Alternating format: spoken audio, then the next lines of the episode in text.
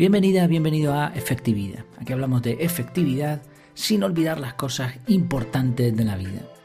El episodio de hoy se titula en forma de pregunta ¿Merece la pena exponerse? Y viene por una anécdota que me comentó un, amigo. Hablé de él hace poco en el podcast, fue un, amigo con el que hicimos una caminata por aquí, por la isla, y, me comentaba lo de cuánto le costaba a su familia, ¿no? entre comillas esa expresión, y eh, escuchó el episodio, le gustó la reflexión que, grabé al respecto y me dio material para otro episodio más. Me contó una historia muy interesante. Él desde hace un tiempo, cuando está aburrido, dice él, se dedica a, pintar, a pintar algún cuadro, de forma no profesional. Y el hombre estaba ahí pensando qué, hacer con esos cuadros porque los tenía ahí guardados y les había dedicado un tiempo, pero claro, ni él mismo ni otras personas podían ver eso que estaba ahí. Así que se le ocurrió que podía mostrarlos y encontró una web de arte donde los venden online. Y estaba con la mujer y le dijo a la mujer, ¿y qué precio pongo? Y dijo, ponlo 150 euros. Bueno, pues cinco días después recibió un pedido de uno de los cuadros de una palmera, cobró su dinero y yo no sé si, si ya lo, lo envió. Me imagino que sí. Bueno, esto es, una anécdota, eh, no, no es algo que ocurra todos los días, pero sí tiene algunas lecciones, sobre todo la principal es que mostremos lo que hacemos. ¿Merece la pena exponerse? Sí. Vamos a ver algunas ventajas y algunas posibles desventajas de, exponer nuestras creaciones, lo que nosotros sabemos, lo que pensamos. En primer lugar, algo, algo que conseguimos cuando nos mostramos, cuando nos exponemos, es perder el miedo. Tenemos mucho miedo a quitarnos esa especie de escudo, de burbuja protectora que todos nos hemos ido fabricando con el tiempo. De hecho, y, creo que hablaré de esto en algún episodio más adelante, porque tengo sensaciones encontradas con esto, y es que eh, a medida que nos vamos, que vamos teniendo cierta edad, que, vamos acumulando experiencia, tiempo, acciones y resultados, obviamente, nos vamos formando una especie de, de eso, de burbujas protectoras. Pero son protección o son cárceles. Porque a veces uno va a tomar una decisión relativamente sencilla con respecto a su vida, lo tiene claro, pero le da un miedo tremendo. ¿Por qué? Porque lo que ha fabricado no es tanto una protección, que sí, que sí lo es, por supuesto, pero también puede ser una cárcel, que te está una cárcel, una jaula, unos grilletes con una bola de estas de, muy pesada detrás, eh, agarrada en una cadena. Entonces, cuando uno se expone, rompe esa cárcel, pierde el miedo. Segundo lugar, cuando uno se expone, recibe ideas barra crítica.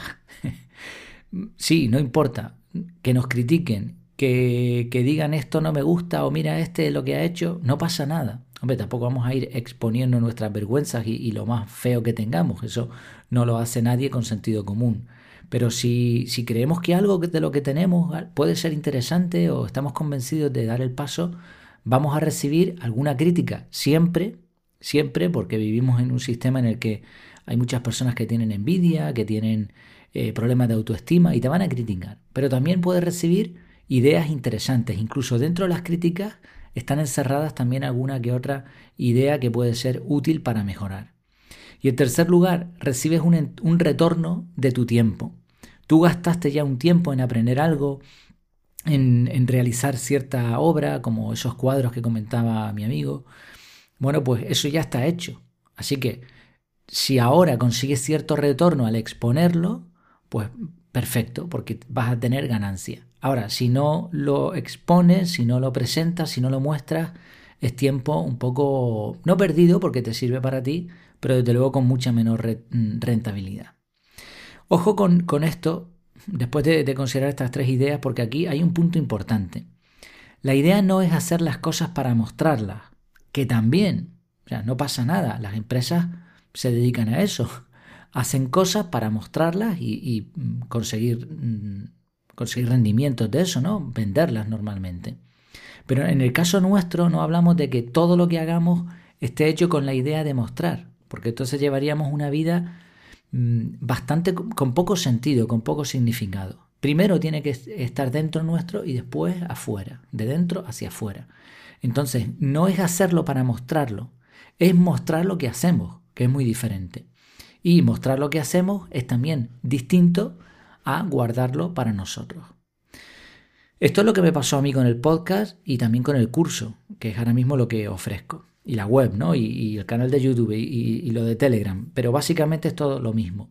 Yo escuchaba podcast sobre ciertas temáticas y yo pensaba, oye, también tengo algo que aportar porque llevo años estudiando sobre esto. Desde pequeñito me gustó el tema de la productividad, efectividad, organización y he aprendido muchas cosas. ¿Por qué no hablo de esto? En ese momento había bastante poco de... En, el, en, los podcasts había bastantes pocos que se dedicaran a hablar de este tema. En inglés sí, pero en español muy poquito. Y dije, pues venga, vamos a, a mostrarlo. O sea, era algo que yo ya tenía. No dije, ah, mira este lo que está haciendo, pues voy a hacer yo lo mismo. Porque no suele funcionar igual, ¿no? No es tan honesto y no tiene no tiene tanto peso, ¿no? tanta autoridad después lo que vamos a hacer. Con el curso me pasó exactamente lo mismo. Yo no creé una metodología de organización para venderla. No, yo ya la tenía para mí, yo ya la usaba y me iba bien y se, se lo comentaba a otras personas y parece que había interés. Entonces dije, ¿por qué no exponerla? Y mira, al final pues ha tenido un rendimiento. A fecha de hoy calculo que, que, habrá pues ya casi las 200 personas más o menos inscritas en el curso y otras cuantas que han hecho la formación sin estar dentro del curso. ¿no? Entonces la idea es esa, no hacer las cosas para mostrarlas, sino mostrar lo que hacemos en vez de guardarlo. Aún así, aunque todo esto suene muy bien y parezca que tiene sentido, hay mucha gente que se resiste a mostrar lo que hacen porque piensan que le van a robar la idea, que le van a imitar y que por lo tanto al final van a perder más que ganar. Sin embargo, esta argumentación no es cierta en la práctica. Si de verdad tuviste una idea y te la imitan, eso quiere decir que era buena. Pero eso no lo sabes cuando tienes la idea. Porque puede pasar perfectamente que para ti sea una idea magistral y ahora la muestres y resulta que no era tan bonita como tú pensabas, ni tan útil. Ahora, si, es útil, si es algo práctico, si es algo que a la gente le interese, lo normal es que lo imiten y eso te dirá que es algo bueno. Y no pasa nada como vamos a ver con la imitación, porque el mercado, el mundo se ha vuelto muy descentralizado. No hay una única persona vendiendo un único producto exclusivo totalmente. Puedes comprar casi lo que quieras en muchos sitios distintos. Y si no, fíjate en la economía china, por ejemplo, que imita absolutamente todo, lo mejora en muchas ocasiones y ahora también está innovando desde hace años, de hecho. Entonces tú puedes comprar casi lo que quieras en muchos sitios distintos. Es raro que alguien tenga la exclusividad de una idea. Veíamos esto también recientemente en el episodio de el, adyacente posible. La clave no es en sí la idea. Tú puedes tener la mejor idea del mundo y mostrarla y no tener ningún éxito. La clave está en la confianza. No vas a vender, no vas a conseguir resultados de lo que muestras si las personas no confían en ti. Por eso un mismo anuncio en Internet vende y otro no, porque tocan esas teclas que todos tenemos que generan confianza. Por imitación muchas veces, esas neuronas espejo o con otras técnicas. Entonces exponer tus ideas honestamente va a lograr conseguir esa confianza de otras personas. Y por otro lado, siempre, siempre habrá más beneficios en exponer y validar que en guardar y perderse para siempre. Otra ventaja más de exponer lo que haces es adelantarte a otros que quizá tengan la misma idea, pero no se atreven por ese miedo que comentamos al principio. Eh, un ejemplo clásico aquí son los canales de YouTube que, que se hicieron famosos y que tuvieron millones de seguidores y consiguieron vivir de eso y muy bien. ¿Estas personas por qué tuvieron ese éxito? Básicamente porque llegaron los primeros. Esa fue una razón principal. Obviamente hay un montón de trabajo detrás. No, pensemos que, una persona que gana un montón de, miles de euros eh, al mes en YouTube lo hace sin esfuerzo. ¿no? Hay un esfuerzo, hay una preparación detrás, hay calidad de contenidos, pero realmente una de las claves es que llegaron primero. Tú vas a replicar el mismo sistema que ellos, incluso lo puedes mejorar y no vas a conseguir los mismos resultados. Por eso no hay que tardar demasiado en exponer, en presentar tus ideas. Y por último, y este es un factor fundamental, si tuviste una buena idea, lo más probable es que tengas más. Pero esto va a suceder sobre todo si generas ideas y las muestras.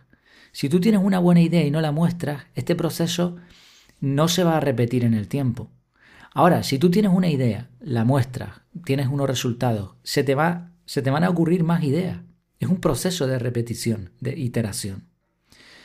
Y aún en el caso de que alguna de estas ideas te las roben descaradamente, se aprovechen de ella, vamos, suplanten tu persona y, y, ganen un montón de dinero con una idea que es tuya de forma totalmente injusta, aún así habrás ganado experiencia, habrás aprendido a mostrar, pero a evitar que te roben y un montón de cosas más. Aquí como vemos, resumiendo un poco lo que hemos visto hasta ahora, se mezclan varios factores. Creación, difusión, confianza y oportunidad y también, por qué no decirlo, algo de suerte. Pero en todos los casos, la conclusión es que es mucho mejor, es más efectivo mostrar lo que, lo que hacemos que ocultarlo. Volviendo al ejemplo del cuadro de, mi amigo, si ahora tú te pones a vender los cuadros que tienes en, en alguna plataforma online, quizá vendas alguno, pero mi amigo ya lo ha cobrado. si su cliente percibe valor, comprará más o no. No hay pérdida en la operación porque ya lo expuso. Así que si tienes algo que decir, si tienes alguna idea que pueda ser interesante, cuéntala, habla de ella y si puedes aprovecha también las nuevas tecnologías, bueno, nuevas ya, ya no son tanto, pero estas tecnologías que nos permiten compartir en tantos sitios, estas plataformas que van saliendo, sobre todo plataformas especializadas para lo que quieras mostrar, y lánzate que, que cosas malas pueden pasar realmente muy pocas. Eso es, lo que la sensación que yo tengo y después de analizar el tema, las conclusiones que, que llego. ¿Qué opinas tú de todas formas? ¿Has tenido alguna mala experiencia o buena experiencia mostrando algo de lo que haces o de lo que sabes? Pues ya sabes, en el canal de Telegram puedes comentar este, este audio y también eh, verás muchos otros contenidos que no publico aquí en el podcast porque son de, diferentes formatos, fotografías, infografías y bueno, y de todo un poco. Como siempre, muchas gracias por tu tiempo, por tu atención y hasta la próxima.